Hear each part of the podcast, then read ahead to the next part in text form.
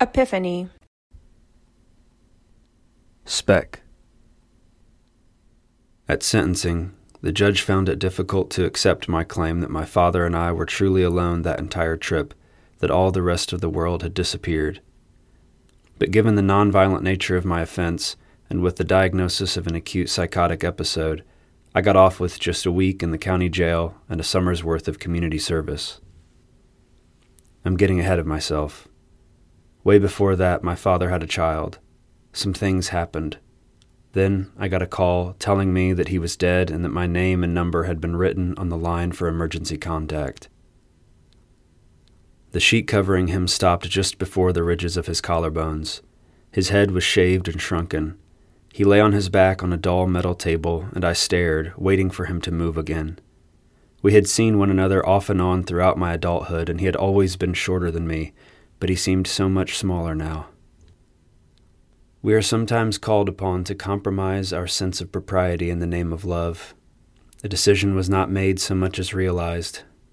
I found myself already shuffling down the hallway, cradling my father the way one might an overgrown child, carried up to bed some late night with the dark house thickly silent. Only I was carrying him now through long halls of flooding light and gasping automatic doors. And there was no one. The hospital was empty, as was the parking lot outside. I maneuvered him into a seated position in the back seat of my car, the sheet wrapped around him, and we were off, through deserted daylight streets. I took a crisscross path through the city, passed by the cemetery, through some of the various apartment complexes where my mother had raised me, the neighborhood of tightly packed, dilapidated houses where she said he'd grown up, and the mobile home where he lived when I was in high school. I looked to him in the back seat for guidance and found him sitting with his head cocked backward at a painful angle, and then slumped onto his side as the seatbelt slowly unspooled. I stopped in the parking lot of a defunct motel, repositioned him, and stood there with his door open and the car running. We could go anywhere, I said. His eyes, deep set in their sockets, were open, fixed on a position over my shoulder, on the sky far beyond me. Just say a place, any place. Maybe Washington, where he'd done one of his rehab stints, or California, where his brother had lived and died. The coast for sure. He had always loved the water. I knew that much at least. In a letter from prison, he talked about the Oregon coast, the shore, standing waist deep in the water and knowing he was changed. I still know it, he'd written. I know I had a setback, but I feel that I am different and I am going to prove it. It will be easy to do because when you are changed, there is no trying. I was 11 at the time. I had no real sense of what he meant, no expectations. Later, I came to realize that this had been a promise, an assurance to his son, himself, that he was going to be better. But it's good I didn't understand this then, since it was a lie. It was a long drive. We had a lot of time. There was so much to say. I could finally lay out all my complaints without interruption. He had done nothing all his life except screw things up for himself and the people he should have loved his family, friends, girlfriends, wives, other children.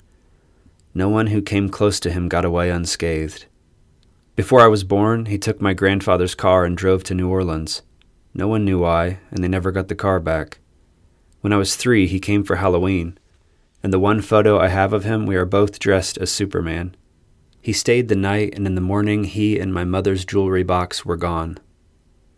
When I was eight, he stopped by the apartment where my mother and I were living. Maybe it was Memorial Day. He brought a portable grill and cooked for us. My mother sat in a camping chair, legs crossed at the knees, watching him in silence as she smoked one cigarette after another. After we ate, he went to his truck for something and never came back.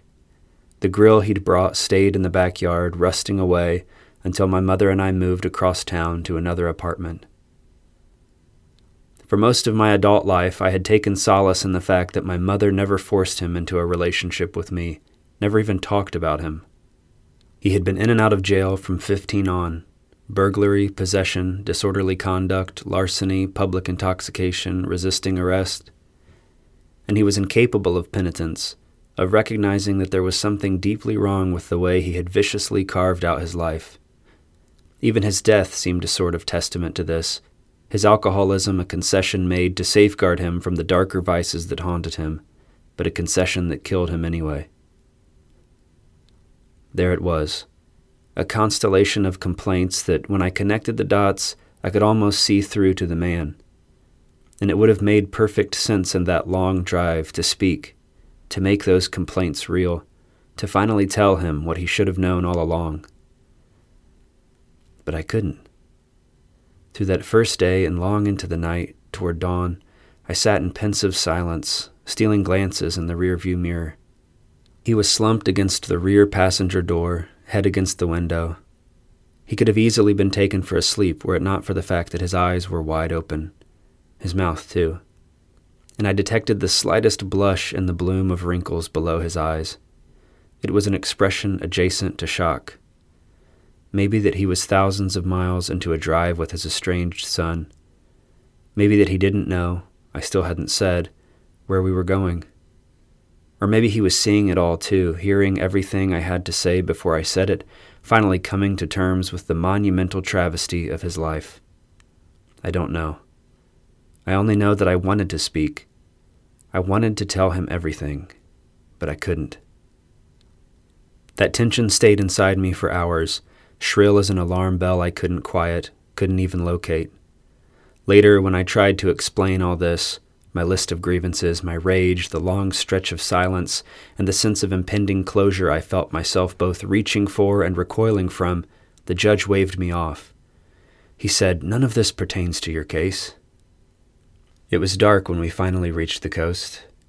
I drove along trying to find a good path to the shore. Still no one. I looked back to find that he was sitting up again, his head bowed, his face veiled in shadow. I unbuckled him, readjusted his sheet, and carried him down the concrete steps to the beach. We're here, I said, gently propping him against a boulder. What now? He stared at the night sky, his eyes still fixated on something very far away. I thought of closing them, but knew that he would just stare into the darkness behind his eyelids with that same intensity. The ocean was its own sort of alarm bell, reaching out to us. The waves, too, in their way, crawling closer, drawing back. There was not enough light to see beyond the shore, but I stood staring too, waiting to discern the horizon in that endless stretch of water and sky. I picked him up again and carried him to the shoreline, past the remains of a campfire and the driftwood and seaweed from the last high tide, into the water. It swooped into my shoes and spread up my pant legs, achingly cold. Up to my waist I went, but I felt too unsteady to go further. The sheet around him twisted, retracted, expanded. His head was turned away from me, but as I lowered him into the water, he turned to face me, unflinching, staring up at me now as his body submerged. There was that look again, like shock or surprise. I raised him from the water, and his head lolled in toward me, his entire body drawing close, holding on. There, I said. It's okay. I sat with him for a long time on the shore in silence. The sun rose behind us, turning us into shadows that stretched out across the sand and then slowly crawled back to us. Still I sat, holding his hand while he stared at the sky over the water, the empty expanse that turned into stratosphere, lithosphere, then limitless space. The police, when they found us, were not friendly, but they were back. Everyone was back the officers, the bystanders who'd called them in, standing now in a wide circle around me and my father, the paramedics who carried him into the ambulance, the judge, the prosecutor, and my lawyer and representatives from the hospital, and my old boss and ex girlfriend as character witnesses, and my fellow inmates in the county jail, and the people in the thrift store where I worked Mondays and Thursdays the old ladies who volunteered for the Salvation Army selling second-hand clothes and books and antiques, and the customers, and a guy with an eye patch who I helped to unload shipments off a big semi who daily shared a Bible verse he'd spent the morning memorizing.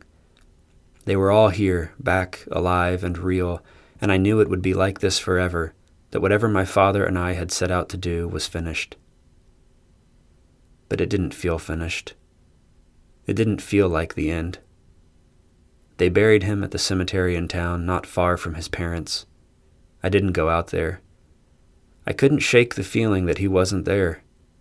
I knew what I'd find a gravesite, a plot beneath which he lay, a headstone with the day he was born and the day he died, and the name his parents had given him and that he had carried through his life, and that now served as the only thing to differentiate him from all the other dead.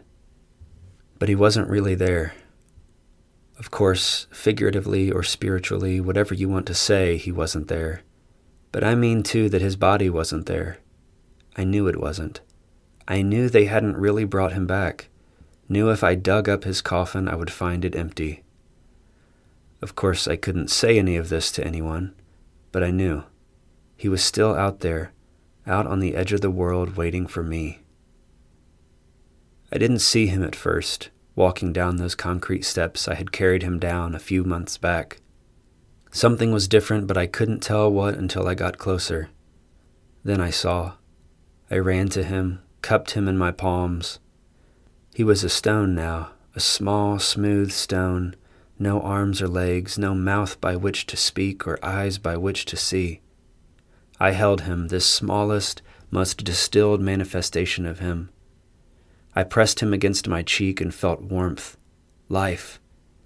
I asked him softly what he still needed from me. Anything, I said, just tell me. And I heard him. I hadn't heard his voice in years, but I heard it as clearly as if he stood in the hollow of my ear. It was right there. It had been there all the time, what he wanted, but he had never been able to say it with words, and no one had ever been able to decipher his gestures, his flailing. This world had been his only option, but it had never fit. He'd never had a say, had been pulled away from nothingness and into existence, given a name and forced to be for years, day after day, until another blind force made him stop. He had wanted something else, something better, He'd spent his whole messed up life trying to find it. When I threw him, I aimed high, out and over the ocean. It was a straight throw, and he soared like an arrow into pure blue sky, away from here and out to wherever he was meant for, that truer place he never found in life. And he just kept going. I stood there watching until he blended into and became that sky, and even then I could still feel him going. I haven't stopped feeling it. I feel it now. I saw the whole thing, and I promise you, he never came down.